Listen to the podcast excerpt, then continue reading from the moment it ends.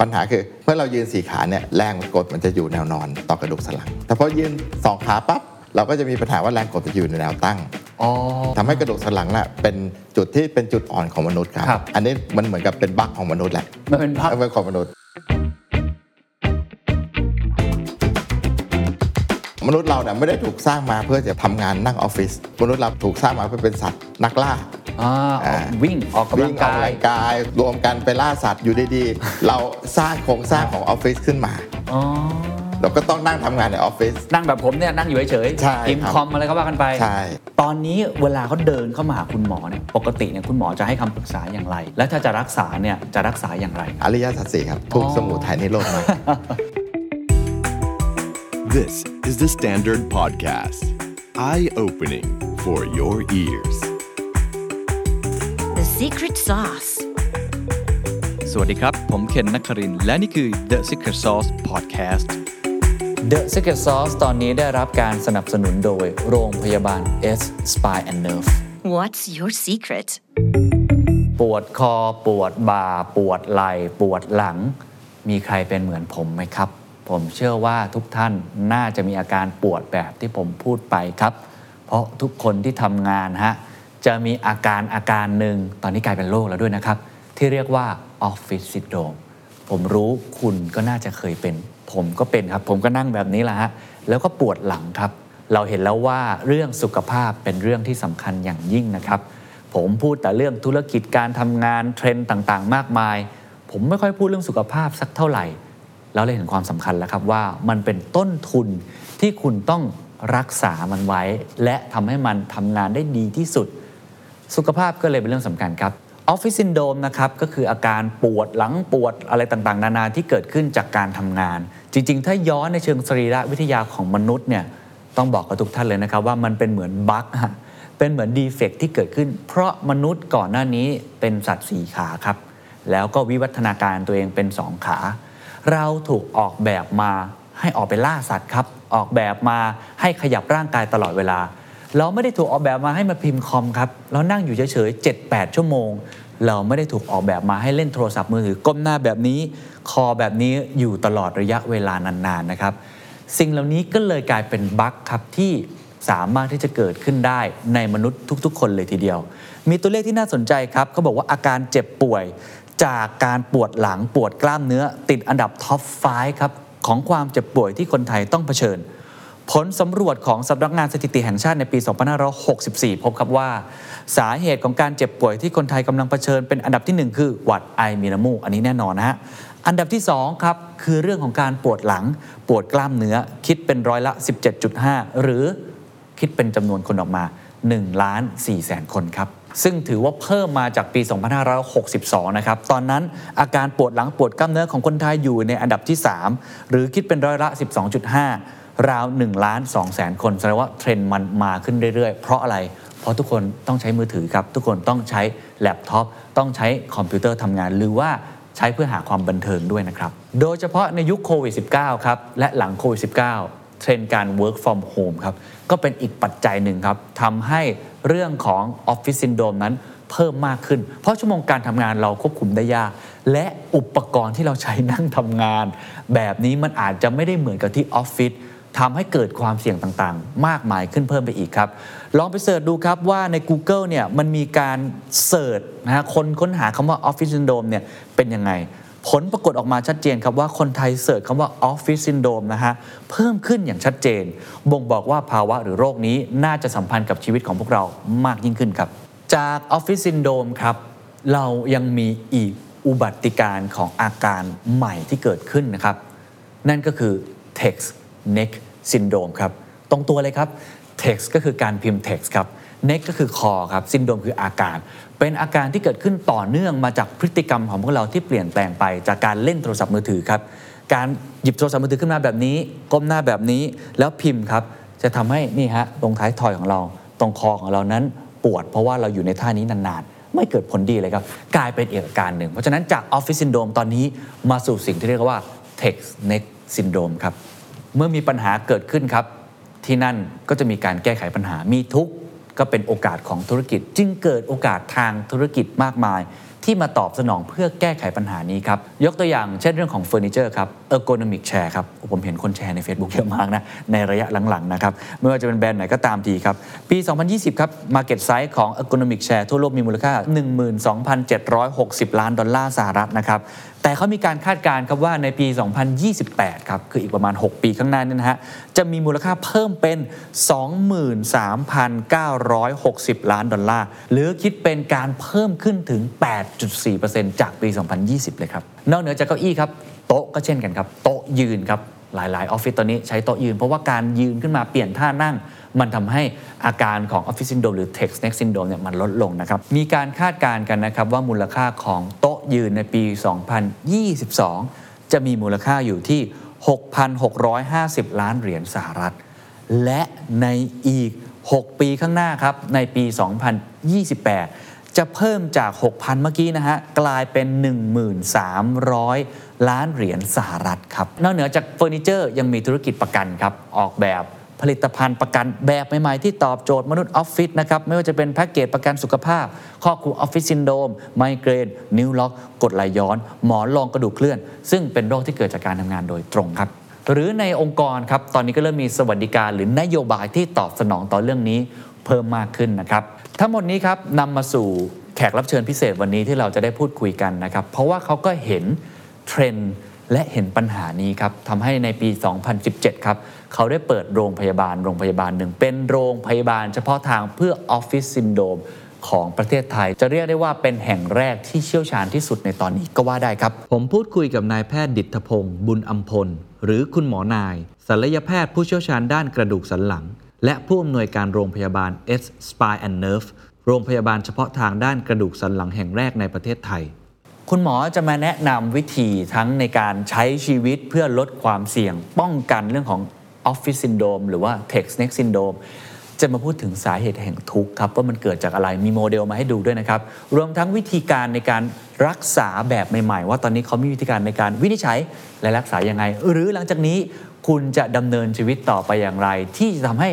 ไกลจากออฟฟิศซินโดรมที่สุด หลีกเลี่ยงเท็กซ์เน็กซินโดมให้มากที่สุด มีทั้งท่าออกกำลังกาย การกินการนอน การใช้ชีวิต ผมเชื่อว่าน่าจะเป็นตอนที่ใกล้ตัวกับทุกคนมาก ๆ และทำให้ทุกคนนั้นกลับมาใส่ใจสุขภาพของตัวเอง ลองไปฟังดูครับ สวัสดีคุณหมอนายนะครับ สวัสดีครับคุณเคนครับ ขอบคุณที่ให้เกียรติกับรายการครับ วันี้ ยินดีอย่างยิ่งเลย คุณหมอ ครับ จะมาช่วยพวกเราช่วยผมด้วยฮะผมในนั่งสัมภาษณ์แบบนี้ ทุกท่านเห็นผมทำงานประจำอาจจะไม่รู้ว่าหลังล่างปวดพอสมควร เพราะผมต้องนั่งเก่งอย่างนี้ ทีมงานจะรู้ว่าบางทีต้องเอาหมอนมาลอง แล้วบางทีผมต้องออกไปเดินอะไรต่างๆ มากมาย ก็เลยจะจะจะชวนคุยเรื่องของออฟฟิศซินโดรมก่อนเพราะทราบว่าคุณหมอเป็นผู้เชี่ยวชาญด้านนี้โดยเฉพาะ แล้วก็เป็นผู้อำนวยการโรงพยาบาล S Spine and Nerve ด้วย ซึ่งน่าสนใจมากว่าจะมาช่วยคนทำงานที่เป็นโรคยอดฮิตอยู่ในตอนนี้นะครับ แต่ว่าก่อนอื่นอธิบายให้ทุกคนได้เข้าใจก่อน เพราะว่าผมเชื่อว่าคนได้ยินคำศัพท์เนี้ยมานานออฟฟิศซินโดรมจริงๆ แล้วมันคืออะไรกันแน่ครับ ในอดีตต้องเท้าความตั้งแต่สมัยก่อนนู้นเลยตั้งแต่โครงสร้างของมนุษย์มาเขาบอกว่ามนุษย์เรามาจากสัตว์สี่ขา ครับ ครับแล้วอยู่ดีๆเรามายืนสองขาอืมซึ่งทำไมเราต้องยืนสองขา เพราะว่าเราต้องให้สองมือนี้ขยับได้สมองสั่งมือทำงั้นเราถึงมายืนสองขา ครับ นะครับปัญหาคือเมื่อเรายืนสี่ขาเนี่ยแรงมันกดมันจะอยู่แนวนอนต่อกระดูกสันหลัง อ่าครับครับ อ่าผมยกตัวอย่าง แต่พอยืนสองขาปั๊บเราก็จะมีปัญหาว่าแรงกดจะอยู่ในแนวตั้ง อ๋อ หมอนจะกดลงมาทั้งหมดเลยทำให้กระดูกสันหลังน่ะเป็นจุดที่เป็นจุดอ่อนของมนุษย์ครับ ครับครับ อ่าอันนี้มันเหมือนกับเป็นบั๊กของมนุษย์แหละ มันเป็นบั๊ก เป็นของมนุษย์ใช่ มนุษย์เราเนี่ยไม่ได้ถูกสร้างมาเพื่อจะว่าทำงานนั่งออฟฟิศอืมแล้วที่จริงมนุษย์เราเป็นถูกสร้างมาเพื่อเป็นสัตว์นักล่า อ่าออกวิ่งออกกำลัวิ่อองกาก ย กำลังกายรวมกันไปล่าสัตว์อะไรพวกเนี้ยค ครั รับ บ แต่พออยู่ดี ๆ เราสร้างโครงสร้างของออฟฟิศขึ้นมา อ๋อ เราก็ต้องนั่งทำงานในออฟฟิศ นั่งแบบผมเนี่ยนั่งอยู่เฉย ใช่ พิมพ์ ครับ คอมอะไรก็ว่ากันไป ใช่เมื่อก่อนทำงานโรงงาน พอมีคอมพิวเตอร์ก็ต้องทำงานออฟฟิศพอทำงานออฟฟิศปุ๊บก็จะอยู่ในท่าที่ถ้าคนเห็นว่าคนเคยทำงานออฟฟิศเนี่ยก็จะอยู่นั่งที่ว่าก้มคอนิดนึง ครับ แล้วก็เงยหน้าขึ้นมา ใช่ฮะ นมันจะเป็นท่าที่ผิด อ๋อเหรอฮะ ใช่ครับ ผิดธรรมชาติของม ผิด นุษ ธร ย์ รมชาติของมนุษย์หนึ่งมนุษย์ไม่ได้ถูกสร้างมานั่งนานๆ ครับผม อันที่สองมนุษย์มนุษย์ไม่ได้ถูกสร้างมาเพื่อนั่งใช้คอมพิวเตอร์งั้นเมื่ออยู่ในท่าที่ผิดดุดนานๆเนี่ยทำให้กล้ามเนื้อมันทำงานผิดปกติครับ อ๋อเข้าใจแล้ว ทำให้เกิดการอักเสบเกิดขึ้นและ ครับ ทำให้เกิดการปวดครับ ครับ แสดงว่าสรุปแล้วสาเหตุของออฟฟิศซินโดรมที่เกิดขึ้น เกิดจากเราไปฝืนธรรมชาติของมนุษย์ ใช่ ด้วยงานที่นั่งโต๊ะ ใช่ แบบ ครับ ออฟฟิศนี่เอง อันนี้ ใช่ คือ ครับ สาเหตุหลักๆงั้นอธิบายตรงนี้นิดนึงพอดีเห็นโมเดลตรงนี้พอดีฮะอาจจะช่วยทำให้ใครหลายคนเข้าใจเพิ่มขึ้นนิดนึงว่า ที่อาจารย์บอกว่ากระดูกสันหลังเอยมันมันทำให้มันทำงานไม่เหมือนปกติเนี่ยกระดูกสันหลังคืออะไรแล้วปกติมันทำงานยังไง แล้วการไปนั่งทำงานเป็นหน้าโต๊ะคอมบ่อยๆเนี่ยมันทำให้มันแตกต่างจากที่มันควรจะเป็นยังไงครับ อันนี้คือตัวกระดูกสันหลังนะค ค รั รั บบ ไอ้ตัวกระดูกสันหลังเนี่ยทำหน้าที่ป้องกันตัวไขสันหลังที่อยู่ข้างใน อืม อันนี้ก็คือเป็นเนื้อสมองนี้แล้วส่งสัญ นี่ ญาณ คือศีรษะ ใช่ นี่คือ ศีษะ ตรงอย่างนี้เหมือน ตรง ผม นี้คือเนื้อ ผม ศีรษะ นั่งอยู่อย่างนี้ครับ ใช่ครับ เสร็จแล้วก็ตัวศีรษะเนี่ยจะส่งสัญญาณผ่านไขสันหลัง แล้วก็ตัวไขสันหลังจะถูกป้องกันโดยกระดูกสันหลังครับตั้งแต่ตั้งแต่คอยาวถึงก้นเลยนะครับ อ่าอ่าอ่า เสร็จแล้วมันก็จะมีเส้นประสาทที่ส่งสัญญาณออกมาจาก ครับ ไขสันหลังทำหน้าที่สั่งงานต่างๆของร่างกายงั้นทั้งหมดนี้ในเบื้องต้นจะถูกปกป้องด้วยตัวกระดูกสันหลังทั้งหม ก็ ด คือมีไขสันหลังไอ้สีเหลืองๆอันนี้ ใช่ครับ ไหมฮะแล้วก็ปกป้องด้วยกระดูกไขสันหลังที่เราคุยกัน อีทีหนึ่ง ครับผม งั้นเวลามันเกิดปัญหาขึ้นมา ฮะ ในกระดูกสันหลังหลาย ๆ อันที่มักจะเกิดปัญหาคือที่คอกับที่หลัง ครับผม เพราะว่ามันเป็นส่วนที่ขยับได้มากที่สุด ครับ นะครับเวลามันเกิดปัญหาขึ้นมาปุ๊บมันก็จะไปกดเอาตัวไขสันหลังทำให้ไขสันหลังมีปัญหาก็ได้ หรือไปกดเอาตัวเส้นประสาทก็ได้ทำให้มีปัญหา หรือแม้แต่ตัวกระดูกเองถ้าอยู่ผิดท่านานๆมันก็เกิดการอักเสบ ครับ ข้างในตัวอักเสบก็ทำให้เราปวดได้ แต่ถ้ามันกดไขสันหลัง หรือกดเส้นประสาทอาจจะทำให้เราชา ครับ ทำให้เราอ่อนแรงทำให้เราปวดได้เช่น ครับ เดียวกันค ค รั รับ บ ซึ่งอันนี้พูดถึงความเสี่ยงนิดนึงครับ โดยภาพรวมนะโอเคสาเหตุมาจากเรานั่งนานๆ หรือว่าทำท่าที่มันผิดปกติธรรมชาติของมนุษย์เนี่ยแต่ความเสี่ยงของแต่ละคนก็ดูจะไม่เท่ากันถูกไหมฮะบางคนเนี่ยอาจจะ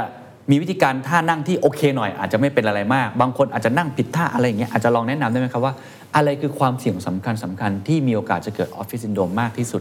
ผมว่าความเสี่ยงที่ทำให้เกิดออฟฟิศซินโดรมมากที่สุดก็คือท่าทางที่ผิดปกติ ครับ งั้นเราจะอยู่ท่าทางที่ปกติได้ยังไง ครับ อ่าอันนี้เป็นสิ่งที่คุณต้องระวังไว้เสมอว่าเราควรจะอยู่ในท่าทางที่ปกตินะทำให้เกิดปัญหาเรื่องออฟฟิศซินโดรมน้อยลง ครับครับ นะอย่างเช่นเก้าอี้ก็ควรจะปรับให้อยู่ในสภาพที่สามารถเท้าแขนได้ ถ้าสังเกตว่าเก้าอี้ถ้าเราเท้าแขนได้เนี่ยตัวไหล่เนี่ยจะรับแรงน้อยลงเยอะเลยนะครับ อ๋ออ่ าดังนั้นเก้าอี้ที่จะใช้ทำงานจริง ๆ ที่จะต้องนั่งนานๆเนี่ย ครับ ก็ต้องมีที่เท้าแขน ถ้าเก้าอี้ไม่มีที่เท้าแขนเนี่ยไม่มีตัวรองช่วยรองรับน้ำหนัก ใช่ครับ อันต่อมาก็คือว่าถ้าเราทำงานให้ถูกต้องก็คือตัวคอมพิวเตอร์ หรือตัวหนังสือที่เราจะต้องอ่านเนี่ยต้องปรับให้อยู่ในระดับสายตา อยู่ในท่าที่ปกติไม่ต้องก้มเยอะหรือเงยเยอะ ครับ สามารถทำงานได้ปกติ ครับผม เพราะว่าท่าทางที่ปกติที่เราเจอบ่อยๆ ที่ผิดปกติก็คือว่าจะก้มไปข้างหน้า อ่าจริง นะครับ ก้มคอนิดนึงแล้วก็เงยหน้าขึ้น เพื่อใช้คอมพิวเตอร์แล้วก็มือคีย์ ครับ อ่ะอันเนี้ยเป็นท่าทางที่เราเจออยู่ประจำแต่ มันผิดปกติ ครับครับนี่คือ 2 อย่างหลักๆ ที่สามารถปรับได้ ใช่ แล้วเรื่องตกเก้าอี้ครับ เดี๋ยวนี้มันมีเก้าอี้แบบที่สามารถรองรับน้ำหนักเกี่ยวไหมฮะ หรือจริงๆไม่ได้เกี่ยวฮะ เก้าอี้พวกนี้จะช่วยได้เยอะเลย ไม่ใช่ตัวเก้าอี้อย่างเดียวนะครับ โต๊ะทำงานที่คุณมีอยู่ ครับครับ นะครับ ตัวเก้าอี้ถ้าให้ดีก็ต้องมีที่หนุนหลัง จะทำให้หลังเราไม่โค้งจนเกินไปงั้นการที่มีที่หนุนหลังทำให้อ่าหลังของเราไม่คล่อมครับ ครับ แต่พอหลังเราไม่คล่อมเราก็ไม่ต้องก้มมาก ครับผม นะครับโต๊ะทำงานเดี๋ยวนี้จะเห็นว่าโต๊ะทำงานบางทีมีปรับ ใช่ นั่งก็ได้ ใช่ ยืนก็ได้ ครับ ก็ทำให้เราไม่อยู่ท่าใดท่าหนึ่งนานจนเกินไป อ๋อ เพราะเราถ้าถ้าอยู่ท่าใดท่าหนึ่งนานจนเกินไปจะมีปัญหาว่ามันจะเกิดการอักเสบเกิดขึ้น ครับ และ ครั ทำ บ ให้เราปวดได้ อ่าข้ใจ ถ้าเกิด แล้ว เราย้ายบ่อยๆ มันก็ยังไม่ทันเกิดการอักเสบครับ โอเคครับ ไอ้ที่บอกว่านานหรือว่าย้ายบ่อยๆเนี่ยปกติคุณหมอแนะนำยังไงว่า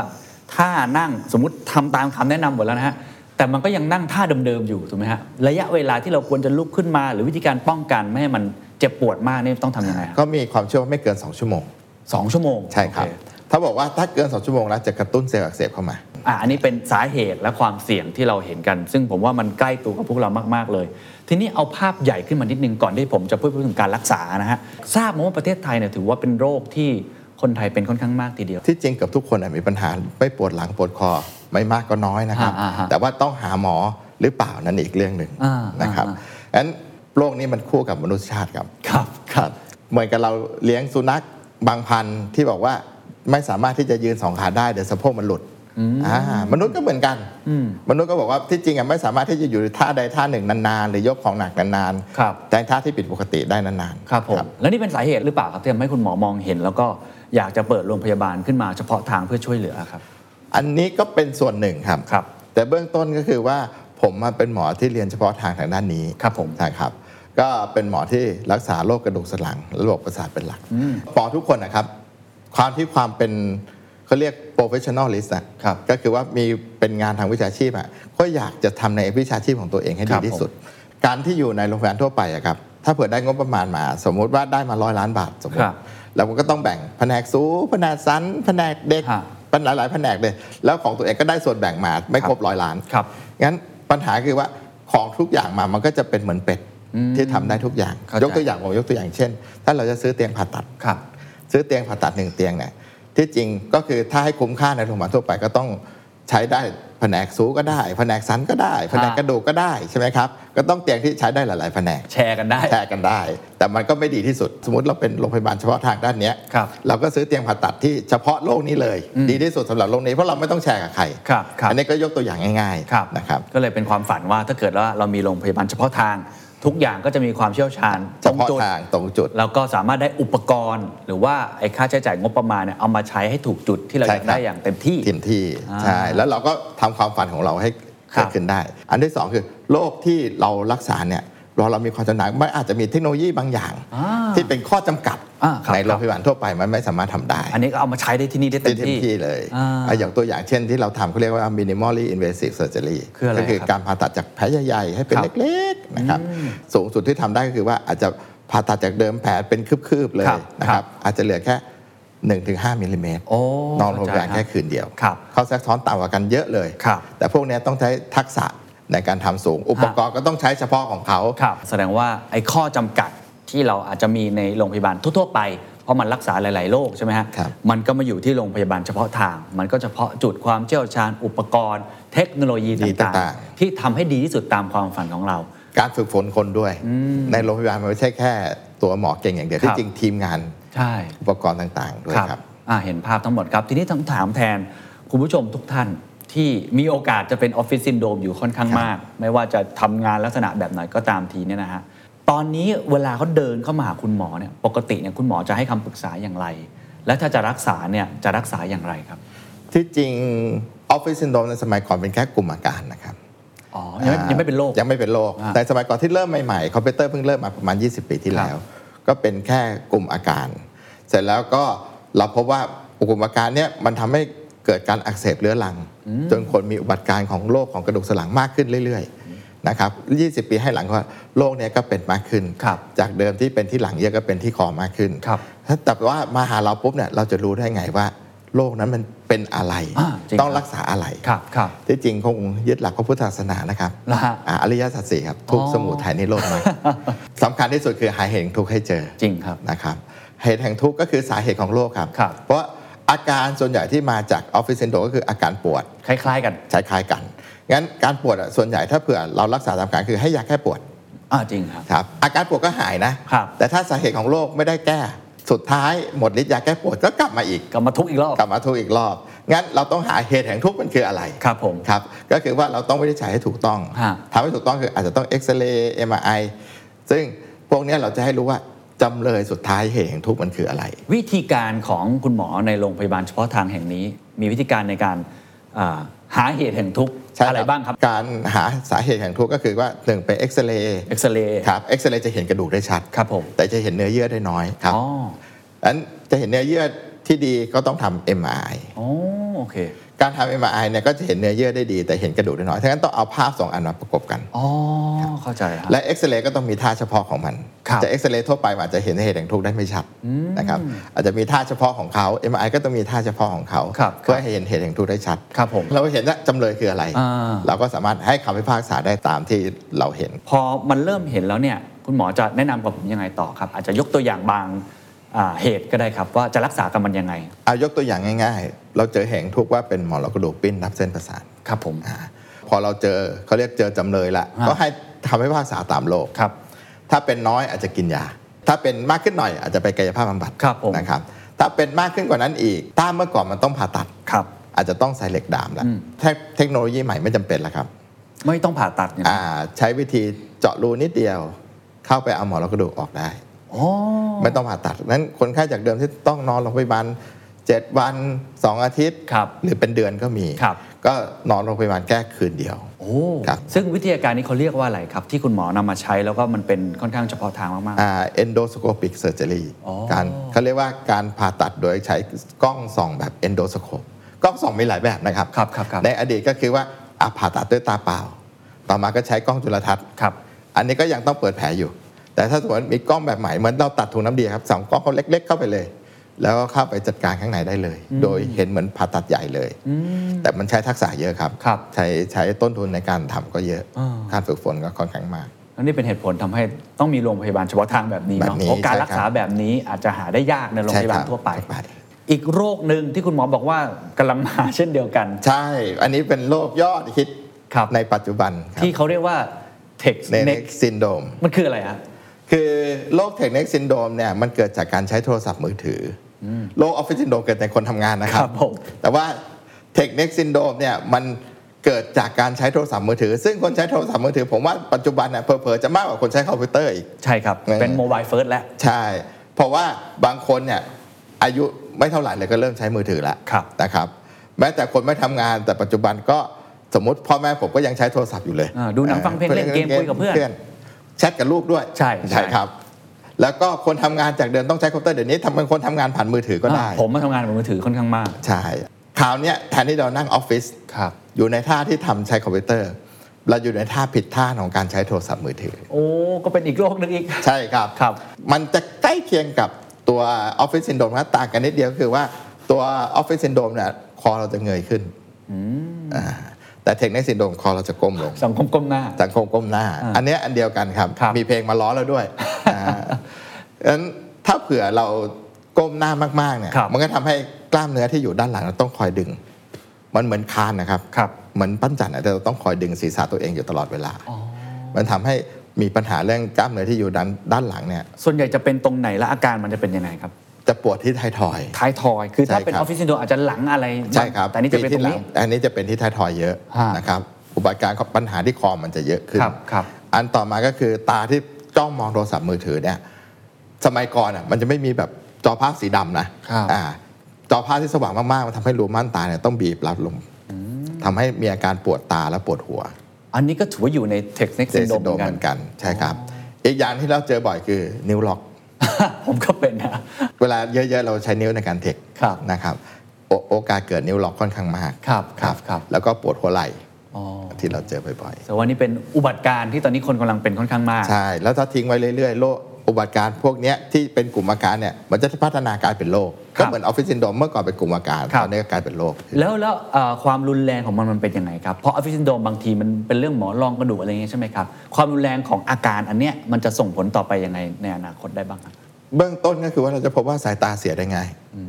นะครับ เพราะว่าเราสายตาที่โดนแสงเยอะๆเนี่ยมันจะทำให้เกิดต้อกระจกได้ง่ายขึ้น ครับ แล้วก็ปวดหัวได้ง่าย ครับ นะครับเพราะว่ารูม่านตาต้องบีบอยู่ตลอดเวลา ครับผม นะครับ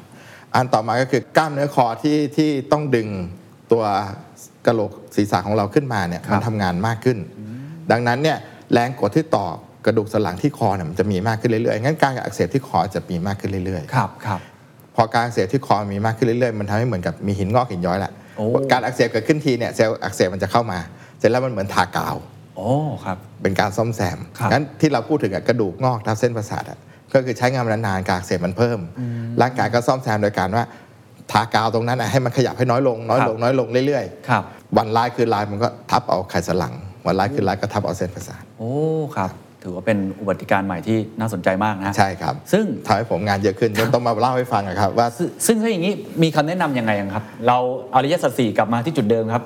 ทุกข์สมุ โอ้ ทัย ไทยนี่โลดนะใช่ เราทำยังไงดีกับร่างกายเอาก่อนที่จะไปพบคุณหมอแล้วกัน เอากับตัวเองก่อนป้องกันยังไงแก้ไขยังไง แล้วเดี๋ยวเรื่องมาเจอคุณหมออีกเรื่องหนึ่งครับ ครับ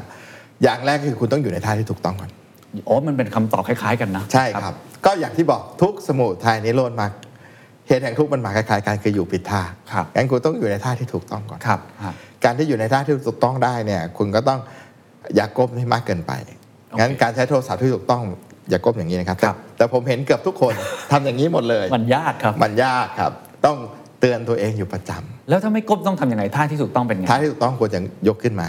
โอ้ปวดแขนอีกนะฮะ อาจจะมีปัญหาเรื่องเทคนิคซินโดมน้อยลง แต่ ครับ มีปวดแขนมากขึ้นแต่แขนไม่มีไม่มีเส้นประสาทอยู่ข้างใน ไม่มีไขสันหลังอยู่ข้างในนะครับ อ๋ออ่ าการบาดเจ็บมันจะน้อยกว่าเยอะเลย ครับยอมเจ็บแขนดีกว่า จอนเจ็บแขนดีกว่าใช่ แสดงว่าท่าที่ทุกคนพิมพ์อยู่นี้อ่ะผมมีมือถือตรงนี้พอดี ปกติผมพิมพ์อย่างนี้ อันนี้หมอไม่แนะนำถูกไหมฮะควรจะ อ่า ขึ้ ถ้าน มาห เผื่ น่ อ อย ถ้าเผื่อคุณมองตรงๆ โดยที่คุณไม่ก้มเยอะอะมันก็ไม่มีปัญหา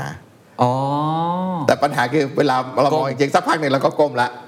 เข้าใจฮะ เราต้องเตือนตัวเองว่าอย่าก้มเยอะ อ่ะขึ้นมาอย่างนี้ แต่ให้ นิ ดี นึง ก็คืออย่าขึ้นมานิดนึงก็ ครับ จะก้มน้อยลง ถ้าอย่างนี้ถูกไหมฮะคุณหมอ ถูกถูกต้องครับ อันนี้ถือว่าไม่น่าจะปวดมาก ไม่น่าจะปวดมาก แต่ แต่ก็ จะไม่ อย่าใช้เยอะเกินไปเพราะใช้เยอะสายตาจะเสียอีก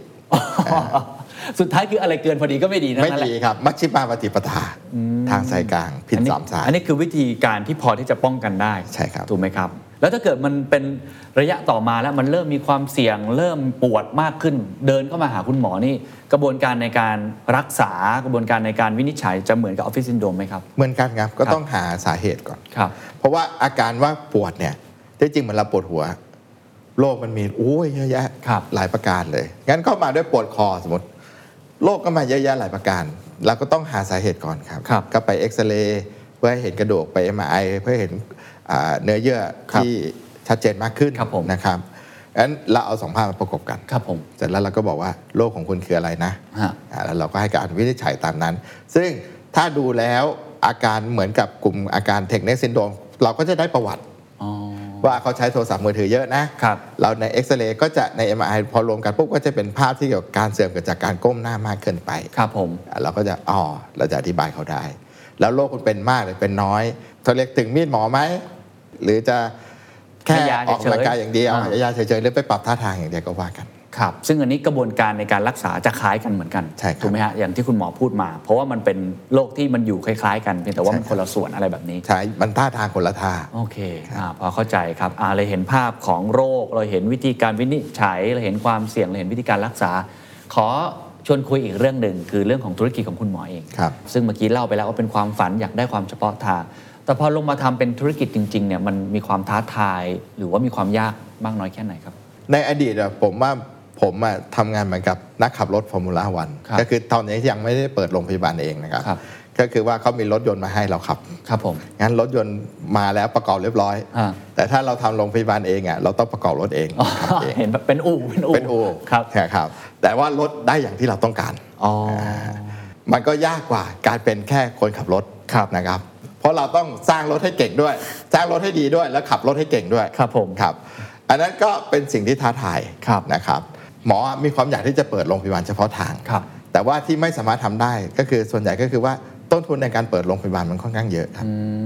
อันที่สองก็คือว่าที่จริงเขามีรายได้ดีอยู่แล้ว อ๋อเข้าใจฮะ ค่ะคุณหมอเขาอยู่ที่ตามโรงพยาบาลเขามีรายได้อยู่แล้ว ฮะฮะ แล้วอยู่ดีบอกว่า ถ้าคุณต้องมาลงทุนมีความเสี่ยง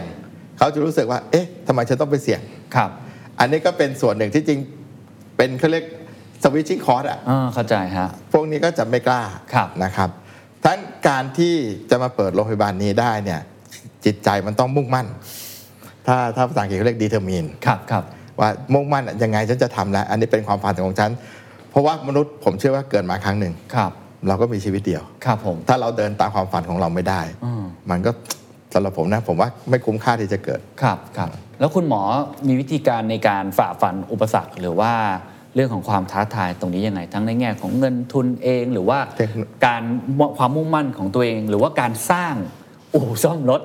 ที่มีกระบวนการโอ้โหอื่น ๆ อีกมากมาย ในเชิงธุรกิจถูกไหมฮะการหาบุคลากร การบริหารองค์กรมันก็จะไม่เหมือนกับคนที่เป็นนักขับรถอย่างเดียว อาจจะลองให้เล่าถึงประเด็นตรงนี้นิดนึงครับ คือผมมีความสุขในการเรียนนะครับ ครับ งั้นเวลาจะตามความฝันอย่างเงี้ย อย่างแรกคือว่าเรามีจุดมุ่งหมายที่ชัดเจน คือเราอยากเปิดโรงพยาบาล ครับ ตอนนี้เราอยู่ตรงเนี้ยจุดมุ่งหมายเราอยู่ตรงนู้น ครับผม เราจะทำยังไงให้เราเดินไปตรงนู้นได้ แล้วบอกว่าอะไรเป็นอุปสรรค เรามีแผนที่ละ อะไรคืออุปสรรคที่ทำให้เราไม่สามารถเดินจากจุดนี้ไปจุดนู้นได้ ครับผม นะเริ่มต้นก็คือว่าอ่ะผมเรียนในส่วนที่เป็นวิชาชีพแพทย์น่ะสูงสุดที่เราเรียนได้ ครับ เราก็อยากเปิดโรงพยาบาล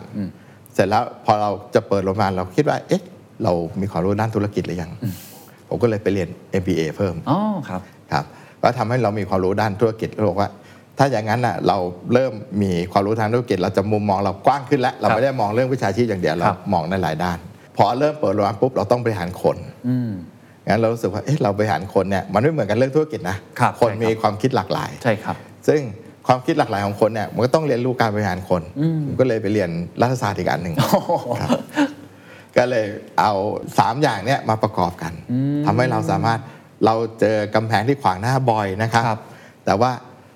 เรามีวิธีเราจะโดดข้ามกำแพงไปยังไง ครับ ก็ใช้ ครับ ศาสตร์หลายๆอย่างที่มารวมกัน ครับ ตลอด 5 ปีที่ผ่านมาผลประกอบการก็ถือว่าเติบโตมาเรื่อยๆ ใช่ไหมครับ รวมทั้งการบอกต่อของคนไข้อะไรต่างๆ แบบนี้ก็เพิ่มขึ้นมากขึ้นเรื่อยๆ ถ้าให้แชร์บทเรียนได้ไหมครับว่าบทเรียนอะไรที่ได้เรียนรู้แล้วบอกกับทุกท่านที่อยากทำธุรกิจอาจจะเป็นสายการแพทย์ หรืออาจจะมีคุณหมอฟังอยู่ แล้วอยากจะเปิดโรงพยาบาลเฉพาะทางเนี่ยอะไรคือบทเรียนหรือคำแนะนำแล้วกันที่ทำให้มันเดินมาถึงตรงนี้ครับ ที่จริงคำแนะนำสำหรับผู้ประกอบการนะครับ ครับ ถ้าเผื่อคุณอยากทำธุรกิจทางการแพทย์เนี่ยความฝันคุณมี คุณต้องมั่นใจ อืม แล้วก็ความมั่นใจมันเกิดขึ้นได้จากการศึกษา ครับ เราอาจจะไม่จำเป็นต้องศึกษาในมหาลัยก็ได้นะครับ แต่ว่าเราดูจากคนที่เขาทำเยอะ ครับ ศึกษาหาความรู้เยอะๆไม่ใช่แบบว่าอยู่ดีๆเราจะทำ ครับผม ครับรถไฟมันวิ่งแล้ว การเรื่องการแพทย์ในสุขภาพเนี่ยเป็นไม่กาเทรนด์ของโลกนะ อ๋ ค อ รับ รถไฟมาแล้ว รถไฟมาแล้วเริ่มวิ่งแล้วด้วย อืม คุณจะไปกับขบวนนี้ไหมหรือ ครับ คุณจะรอให้รถไฟมันบดขบวนแล้วแล้วคุณจะมาทำ ครับครับ เดี๋ยวที่ว่าคุณพร้อมหรือยัง อ่า เตรียมตัวเองให้พร้อมครับ ตลอด 5 ปีที่ผ่านมาคิดว่าผลงานเป็นยังไงบ้างนี้ลองประเมินกับตัวเองทั้งการบริหารคน ในแง่ธุรกิจ หรือในแง่ของความรู้ความเชี่ยวชาญที่เราตั้งใจจะมอบบริการอันนี้ให้กับคนนะครับมันเป็นยังไงบ้างครับ ถ้าเผื่อประเมินว่าเราสำเร็จมากหรือสำเร็จน้อย ครับ ผมว่า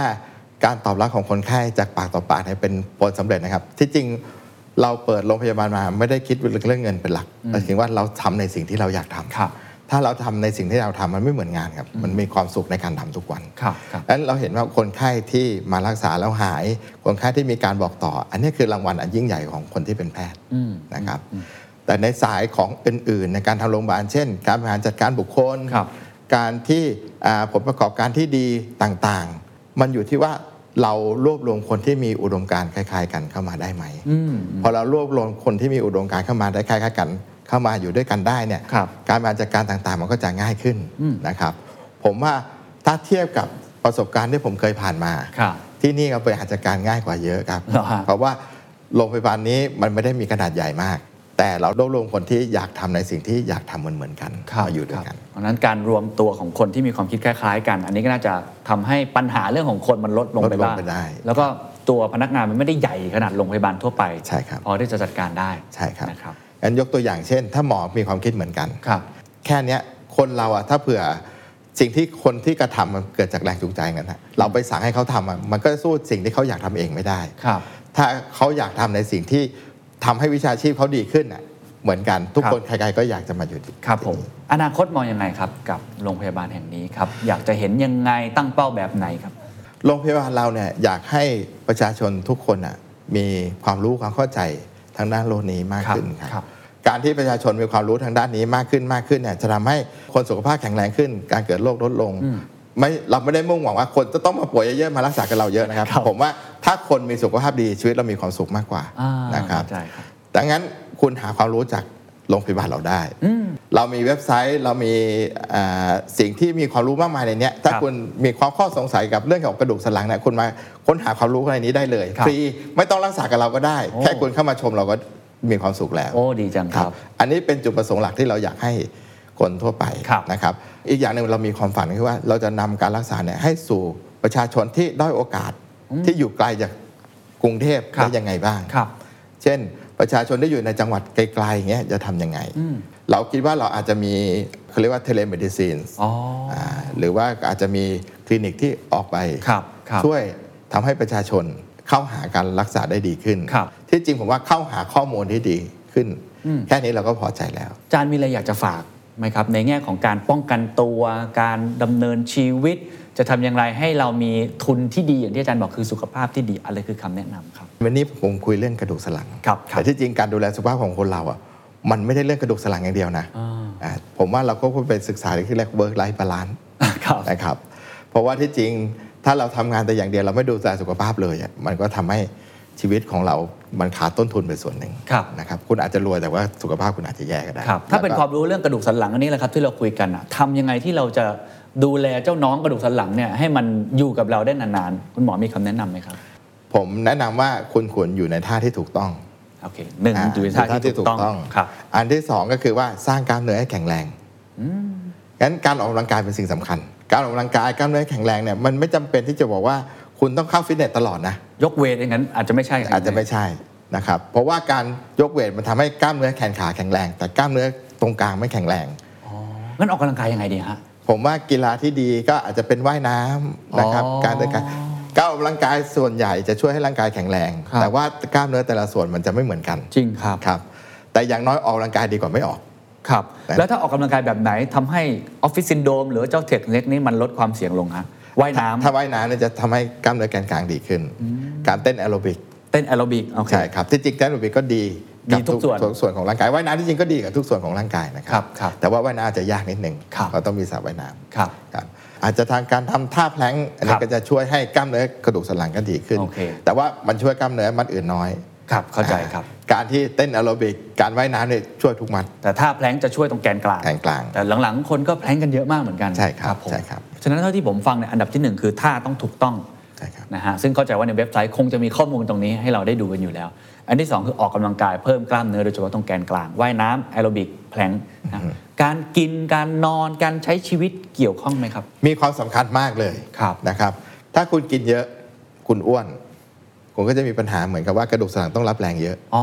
มันเหมือนรถกระบะครับ ครับ ถ้าคุณใส่น้ำหนักเข้าไปเยอะ อ่า ยางก็ต้องรับแรงเยอะ ครับ